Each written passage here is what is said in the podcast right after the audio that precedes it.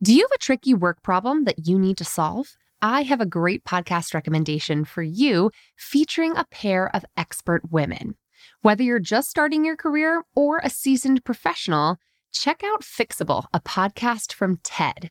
Hosted by Harvard professor Frances Frei and her wife, leadership coach Anne Morris, the brilliant duo provide honest, actionable advice to help you navigate everything from a gaslighting manager to returning to work after parental leave. They'll leave you feeling empowered and ready to act. Listen to Fixable wherever you get your podcasts.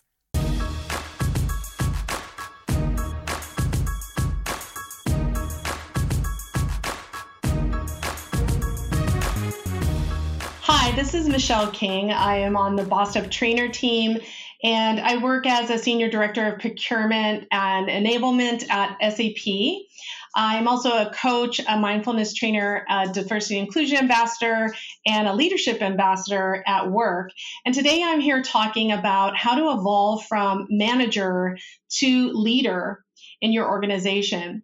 So, you know, my first experience with a manager who lacked leadership skills was really in my late 20s. And I was working for a software education company and at the time, my youngest daughter came down with a fever the day of a really important expert level course I designed and was scheduled to deliver. So I called my manager to let her know that I was unable to come to work that day and asked her to reschedule the class.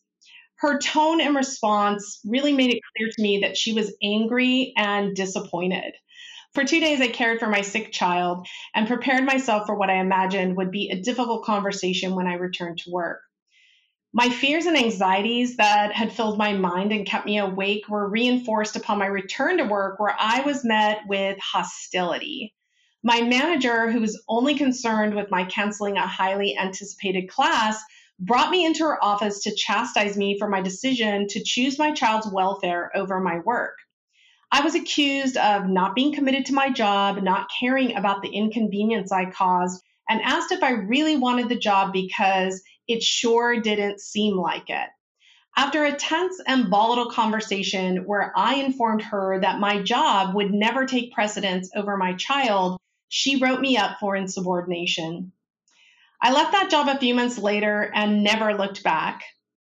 But this moment was pivotal for me. As the highest rated instructor in the region, my value to her was only in whether I delivered what she demanded when she demanded it. She demonstrated no capacity to lead me through a challenge, appreciate what I had accomplished, or treat me with respect and dignity. And I could clearly see the difference between someone who managed people as though they were a means of production and someone who leads people by building relationships of trust and respect. The experience of being devalued by my manager, despite the years of value I had added to the organization, lit a fire within me to study organizational leadership and to pursue roles where I could employ methods that evolve the role of managing people to a role focused on leading people. My biggest revelation in this pursuit was realizing that managers focus on tasks and outcomes, and leaders focus on providing the structure and environment that allow their teams to manage the tasks and outcomes. So, the Zappos CEO uses the analogy of the mayor of a city to discuss the role of leaders, saying the mayor doesn't tell its residents what to do or where to live. Instead, provide certain infrastructure that a city must provide, such as the grid, water, power, and sewage, and basic laws that a city enforces. And for the most part, what happens when a city grows and innovates is a result of the self organization that happens with a city's residents, businesses, and other organizations. As a leader within my organization, I found that great leaders are leaders who resist the temptation to lead as a chess master, controlling each move of the organization, and instead give way to an approach as gardener, enabling rather than directing. They create teams that are innovative, creative, demonstrate self management, collaboration, and high levels of autonomy.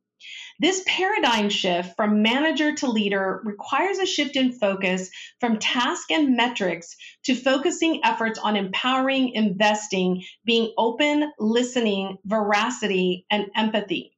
By employing these methods, teams can operate successfully with high levels of productivity and psychological safety.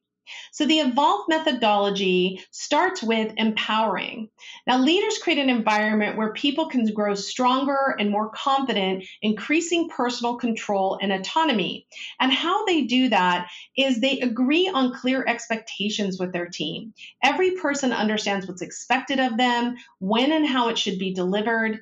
The values, mission, and vision of the team is understood by each person, and they can articulate how their work connects to the team's goals. Decisions are made collaboratively between manager and individual, and each person can contribute equally to the team ideas and approach. The second thing in the Evolve uh, methodology is investing. Leaders invest in their teams personal development and growth are given equal priority to the work products of individuals. So, how they do that is investing time in knowing and understanding their team as individuals and regularly working with them on their career plan. They seek to opportunity on behalf of their team by guiding their personal growth and development.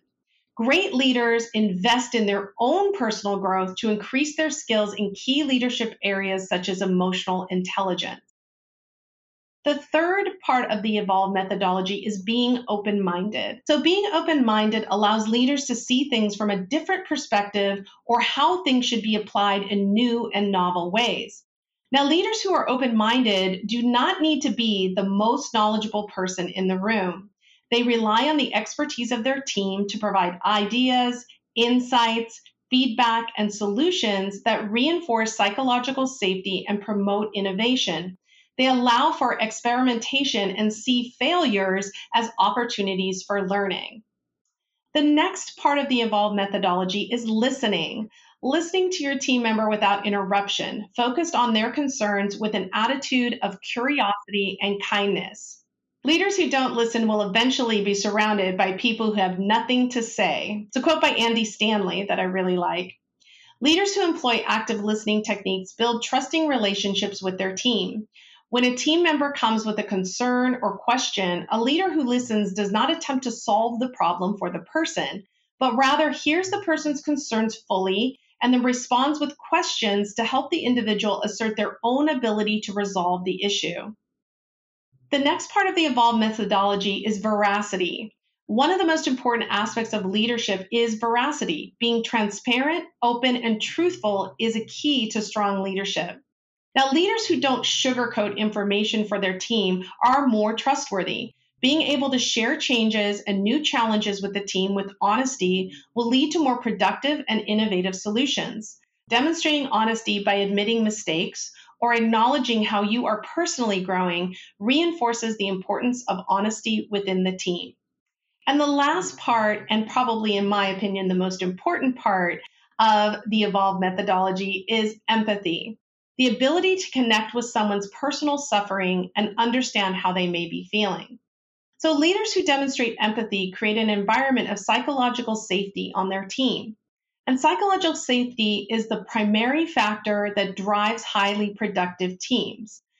When a team member is struggling, good leaders acknowledge their pain, listen to how they're feeling, offer gratitude for the person being willing to share, show interest in their concern, and encourage them and offer support.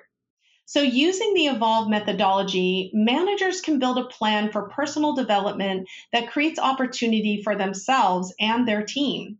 By demonstrating traits associated with high level leaders, your team will become more productive, successful, and engaged. Managers who level up to leaders are better prepared for new challenges, continual organizational change, and greater responsibility. So, just as a wrap up to the original story that I told about my manager, years later, I did run into her. And when I saw her, she looked really uh, surprised and happy to see me, which surprised me to say the least. And she asked if we could sit down and have a conversation. And so we scheduled a lunch and we sat down together and she apologized to me. She realized that at the time she was a new manager and she hadn't taken in any kind of leadership training or manager training that would have helped her to make better decisions about how she handled the situation with me. Since that time, she has grown as a leader herself and she has employed a lot of the methodology that I described in um, in this podcast today. it gave me hope that personal development is possible and that any person who can recognize the importance of this methodology can apply it and become a leader that makes them feel proud of their own behavior and how they manage their people.